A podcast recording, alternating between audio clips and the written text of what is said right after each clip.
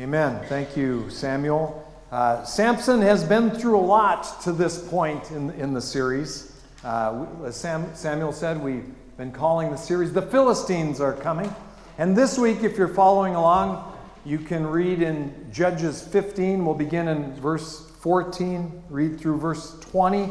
In recent weeks, we've witnessed Samson fall in love with a woman of low character the wedding went bad, she was unfaithful, and then Samson and the Philistines became engrossed in an escalating uh, back and forth of acts of vengeance that led to damage to property, the death of Samson's wife and his father in law, and the demise of hundreds upon hundreds of Philistines. Now, our little world may not be quite that dramatic, but let's not minimize what happens in the lives of those who call Central Assembly home. I've always thought it would be fun to do a reality show of all the behind the scenes workings of Central Assembly. Uh, although I'll, I'll grant you, it would be a lot less exciting now that Corrine has retired.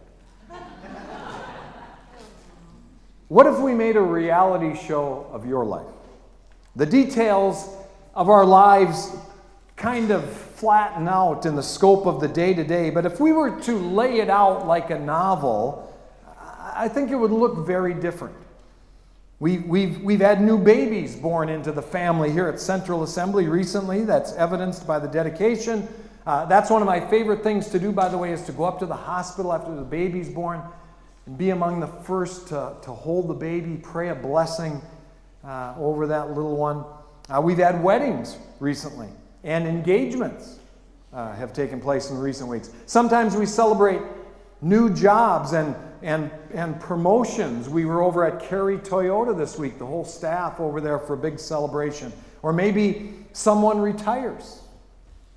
People call me sometimes to to let me know of, of those types of things, and I love that. Uh, others use the connection card, the praise reports. Others use Facebook to share their good news. It's always great to hear about the good things that are going on in your life. There's lots of pain out there, too, of course. We've suffered loss recently. Funerals are, are tough, especially for people that we know and love so well. We've also had bad reports from the doctor that leave us without hope in the natural realm. Aren't you glad we have Jesus? Yeah. And then there are the more mundane trials of life job loss, uh, financial problems, relationships that, that struggle and, and even dissolve. Life can be an adventure. It's the, it's the great roller coaster of our existence. The, the highs are exhilarating, and the lows can be devastating. Even the routine of life is draining. Work, raising children, caring for aging parents, and all the stressors that come with life can be very demanding. If you put all that together, compiled it into a book, or made it into a movie, I bet it would be pretty compelling. At our last board meeting, we picked cards with arbitrary questions on them as an icebreaker. And John Ball randomly picked a card that said, If they made a movie of your life, what would the central plot be? John proceeded to tell us the story of his life, and it was absolutely enthralling. We wept and we rejoiced. It was very emotional. My hunch is yours would be too. When you put it all together, it may be more exciting than you realize. Like I say, it tends to flatten out over time, but the, but the highs and the lows are dramatic. Sometimes life demands we hit it pretty hard. And to go along with that, then, we need times of refreshing. That was true even with our guy Samson. Today we read from Judges chapter 15, beginning in verse 14. The first two verses that I'll read kind of recap from last week and, and help usher us into this week. beginning in verse 14 of Judges 15. It says, When he came to Lehi, the Philistines shouted against him, and the Spirit of the Lord came mightily upon him. And the cords that were upon his arms came, became as flax that was burnt with fire, and his bands loosed from off his hands. And he found a new jawbone of a donkey, and he put it forth in his hand. He took it, and he slew a thousand men with it. And Samson said, With the jawbone of a donkey, heaps upon heaps. With the jawbone of a donkey, I have slain a thousand men. And it came to pass when he had made an end of speaking that he cast away the jawbone out of his hand, and he called that place Ramath Lehi. And he was sore athirst, he was thirsty. And he called on the Lord and said, Thou hast given me this great deliverance into the hand of thy servant, and now shall I die of thirst and fall into the hand of these uncircumcised? But God clave a hollow place that was in the jaw, and there came water thereout. And when Samson had drunk, his spirit came again, and he revived. Wherefore he called the name of that place En Hakkore, which is in Lehi unto this day. And Samson judged Israel in the days of the Philistines 20 years. As Samson's story plays out, he experiences a great victory over the rival Philistines, and now he needs to be replenished. So the question becomes how can we, in the midst of the story of our life, how can we experience refreshing from God? I think we, we would all agree it's imperative that we do. Let's look today at five ways to experience times of refreshing in the midst of the story of our lives. Number one, be saved. Nothing can be right until you know Jesus. There are many people who experience many different problems, and I believe the root issue for a lot of them is simply that they're lost. Romans 8:22 says for we know that all of creation groans and travails in pain together until now. Why is that? It's because nothing is the way it was meant to be. Sin has altered the perfect plan of God for mankind. God created a perfect world, and He created a race of beings in His own image to occupy and to keep or tend this beautiful creation. But mankind used his free will to sin, and that changed everything. All the suffering and the pain of the world are rooted not in the judgment of God, but in the fallenness of man. And now all creation groans and travails for the way it was meant to be. We lament the loss of our potential and we grieve the pain that we've inflicted upon ourselves. All of creation groans. Our sinfulness is ever before us. Romans 3:23 says all have sinned and come short of the glory of God. We are all flawed, we are all dysfunctional, we are all sinners. You know it, I know it, we all know it. And we know it because of the law. By the deeds of the law, the Bible says, shall no flesh be justified in his sight, but by the law is the knowledge of sin. The law points out our sin. The Bible says the soul that sins shall surely die. Our, get, our guilt reveals to us our desperate need. We need a Savior. And so our Heavenly Father sent Jesus. Jesus came to redeem the world, and it's in a relationship with Him where we will find refreshing. Repent ye therefore, the book of Acts says, and be converted, that your sins may be blotted out when the times of refreshing shall come. And where do they come from? From the presence of the Lord. Jesus is the way to the refreshing we all so desperately long for. Everything else is just a band aid, everything else is just medicating. Medicating. Everything else just blurs reality and numbs the pain. Everything else is just a coping mechanism. Jesus is the answer. Jesus is the only answer. Do you long for a time of refreshing? Then choose Jesus. Acknowledge your sin. Turn or repent from your sin. Accept the blood of Jesus on Calvary's cross as payment for the penalty incurred by your sin and begin to live for Him. In order to experience true refreshing, you need to be saved.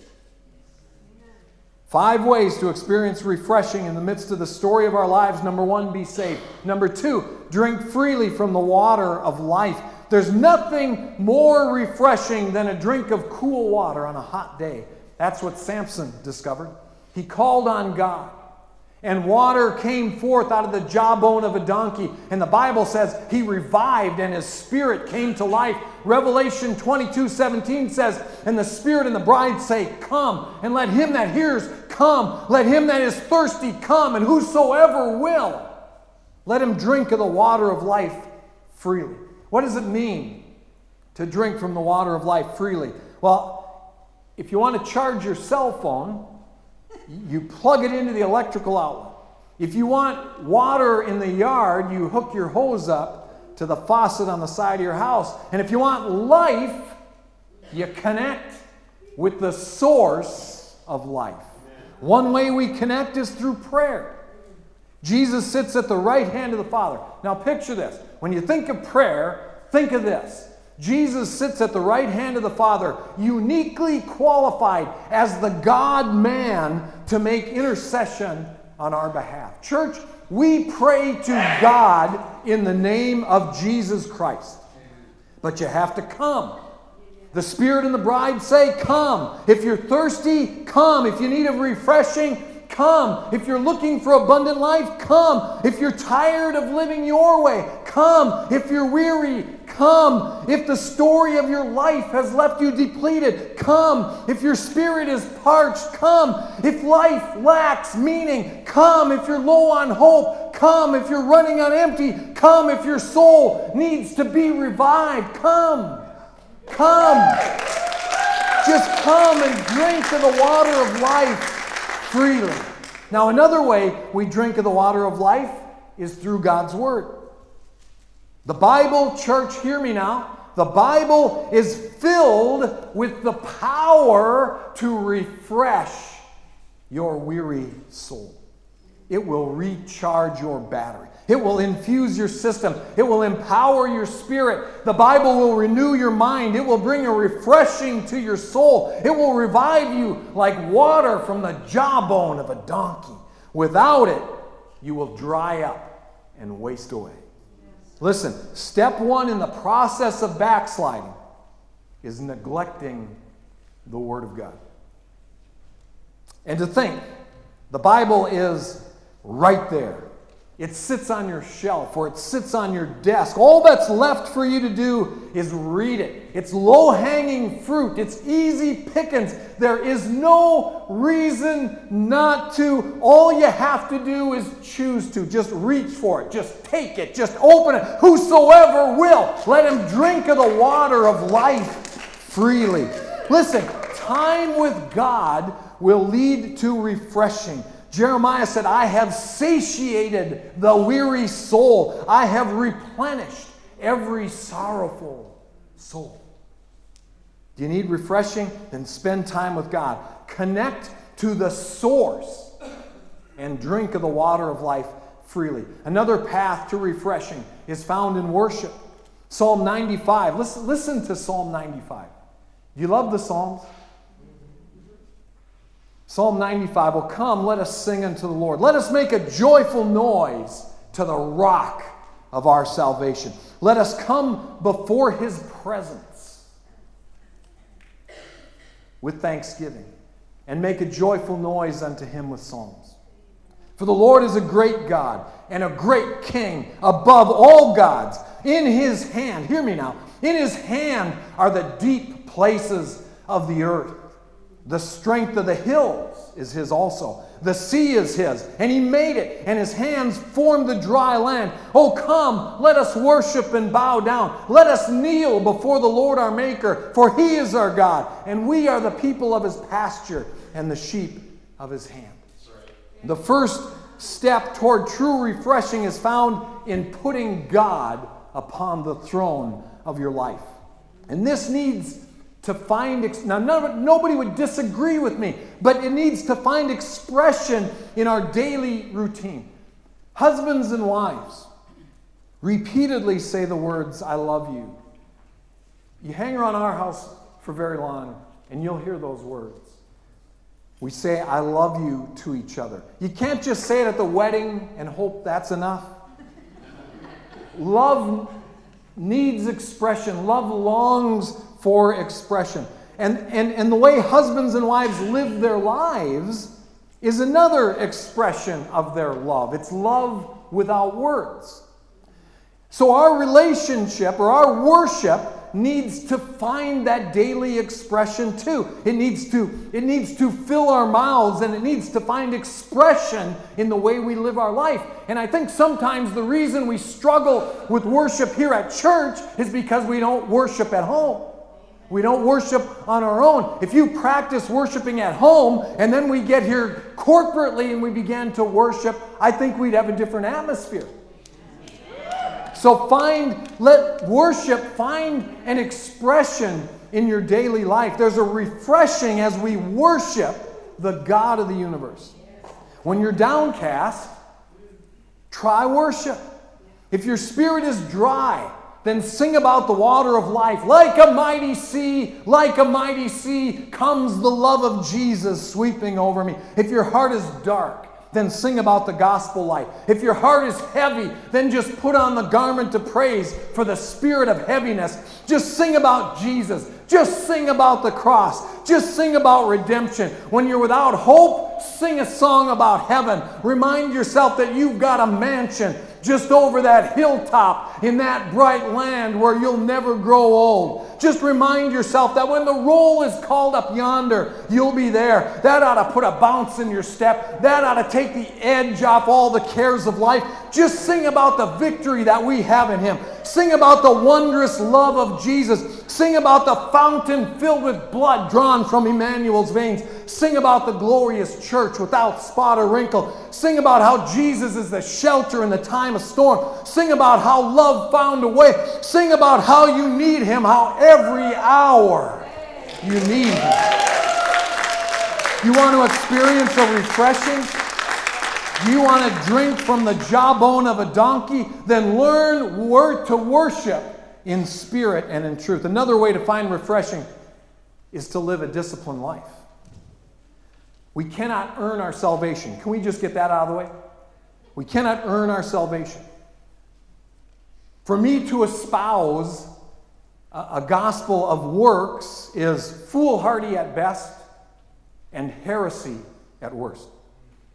Ephesians 2 says it as clearly as you can say it For by grace are you saved through faith, not of yourselves.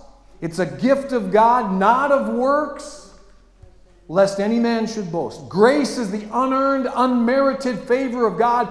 We access grace through faith. The Bible could not be any clearer. It's not of ourselves, it's a gift. So we have nothing to boast about. A gift is freely given. A gift is different than a wage. A wage is something you earn. We've all earned the wages of sin. And the wages of sin is death according to Romans 6:23, but the gift of God is eternal life through Jesus Christ our Lord. I say all that to emphasize there's nothing you can do to earn salvation. But the way we live is most certainly a way to access the refreshing found in Jesus. Living wrong produces guilt, stress, anxiety. Living a disciplined life brings a refreshing, like water from the jawbone of a donkey. You always feel good when you do the right thing. The alarm clock goes off on a Sunday morning. It was a tough week and a late night. It's cold outside. Sleeping in sounds so good. What will you do? What will you do?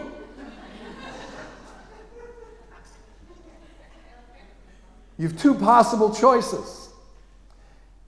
And in and of themselves, salvation does not hinge on your decision. But times of refreshing may well be at stake. Fast forward to noon on that infamous Sunday morning. If you stayed home and slept in, you lament not going. Come on now, you've been there. You're disappointed in yourself. It's hard to feel good about your decision, it, it affects your day, it affects your week. If you went, you're so glad you forced yourself to roll out. No one ever does the right thing and regrets it. And by the way, the people you think are the pillars of the church, the, the people you think are, are holier or closer to God than most, they have to make these decisions too. The difference is self discipline. Self discipline is the ability to make yourself do what you should do when you should do it, even though you don't feel like it. Jim Rohn says discipline weighs ounces Regret weighs tons. Successful people make a habit of doing what unsuccessful people don't like to do. Now, it turns out successful people don't like those things either, but they do them because they realize it's the price of success. The good news is self discipline is a habit you can learn. And the payoff for practicing self discipline is immediate. You just feel good when you do the right thing. And it leads to times of refreshing. You made a good decision. You got up and came to church today. You might not have felt like it. Who cares what it feels like? You got up and you came. You should you can feel good about that. But when you pile bad decision on top of bad decision, it creates a heaviness and a discouragement. If you make bad decisions today, when your head hits the pillow tonight, it's hard to feel good about your day. String a number of days like that together, and you're battling discouragement and depression. There just isn't much to feel good about. But for the person who gets up early and reads their Bible, spends time in prayer, goes for a brisk walk, goes to work, works hard, and works with a good attitude, they fall into their bed at the end of the day with a healthy fatigue. They can rest knowing it was a day filled with good choices made, and, and the result is a refreshing from the Lord. It's like drinking cold water from the jawbone of a donkey. Live a disciplined life not to be saved, not to impress others, not to attempt to earn God's love, but because a disciplined life is the bridge between who you are and who you want to be. Live a disciplined life, and you will find times of refreshing. Now, the fifth key to discovering times of refreshing is rest. It's good to work hard, it's important to work hard. In fact, it's a necessary requirement of refreshing to work hard. The Bible is clear six days thou shalt work, but on the seventh day thou shalt rest. In earing time, and that speaks of corn, like ears, in earing time and in harvest time thou shalt rest. Now, the end of that verse is very important because it says, even in, in the busy time, even when business is booming and even when the deadlines are looming, make room for rest. And rest is different than sleep. I believe one of the amazing inventions of God was the week. How brilliant to create time in a circle instead of in a straight line. And once in the week, God says we need to allow for rest. Rest is the key. Rest is a key to experiencing the refreshing of the Lord. There will always be work to do. There will always be something urgent clamoring for your time, for your attention, and for your energy. But we must make room for a Sabbath. In fact, the word Sabbath itself means rest. We need to make sure our life breathes. There's a time for work and there's a time for rest. We need both in their proper proportion. If we only work, we will suffer. And if you don't work and you only rest, you will not experience refreshing. God knew exactly what he was doing. Six days thou shalt work, and on the seventh day, rest. When are we going to learn that God knows exactly what he's doing? When are we going to understand that God has a plan and it is the way to success? It's the way to refreshing. It's the way to peace. He understands the work week like no one else. He understands the human body and all of its needs and requirements like no one else possibly can. When are we going to learn to trust Him? When are we going to learn to trust Him and His Word as our rule of faith and conduct? in this life. The day we do is the day that we'll begin to experience times of refreshing from the Lord. Do you need a refreshing today? Five things. Make sure you're saved. Don't leave this place today without being saved. Know Jesus. If you want to be refreshed, it starts there. Know Jesus be saved. Without this, nothing else matters. Number two, drink of the water of life freely.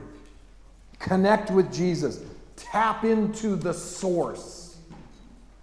Number three, live a disciplined life. It just feels good to do the right thing. Number four, learn to worship. Learn to incorporate worship into everything you do. Number five, have a Sabbath. Learn the value of rest. Let me pray with you. Lord, we confess that we've gotten caught up in the ways of the world. And, and for some of us, that, that means pleasure seeking. We, we spend our life seeking pleasure. For others, it's being consumed with work. We've glorified the businessman who works 60 hours a week and the coach who sleeps in his office. And in both of those extremes, we've missed it.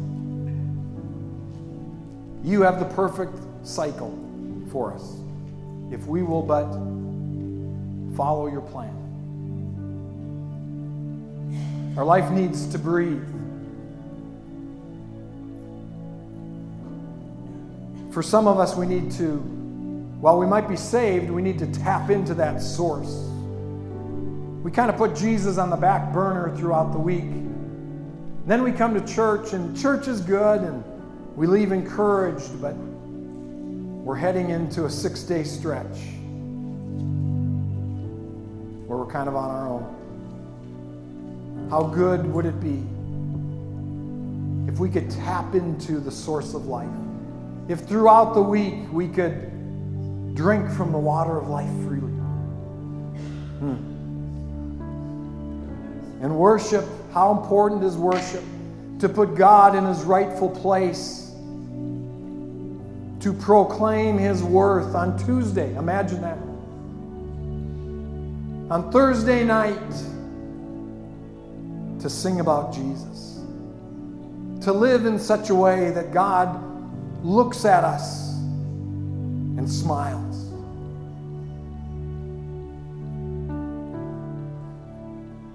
Lord, it's so easy to drift into a gospel of works. We're not even talking about being saved.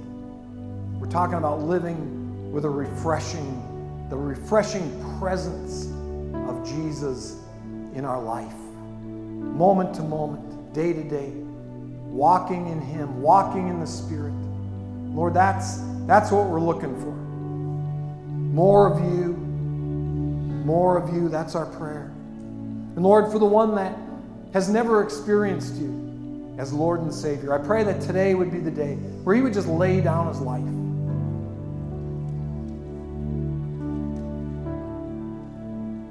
And that person would look to the cross, Calvary's cross, where you shed your blood so that our sins could be forgiven. For the Bible says, without the shedding of blood, there can be no remission of sins. You paid our price. We were guilty. You paid our fine. And so, Lord, we receive that from you today. We can't earn it. How could we earn it? But we receive it by faith. And we give you thanks. And the only way that we could possibly begin to express our thanks for an eternity in heaven with you is to begin today to live for you. And so we do that. We turn from our sin. We begin to live for you. Lord, I pray for the one that's parched today, the one whose spirit dry. Lord, I pray that they would find refreshing in these words of life. And we thank you in Jesus' name. Amen. Yeah. Let's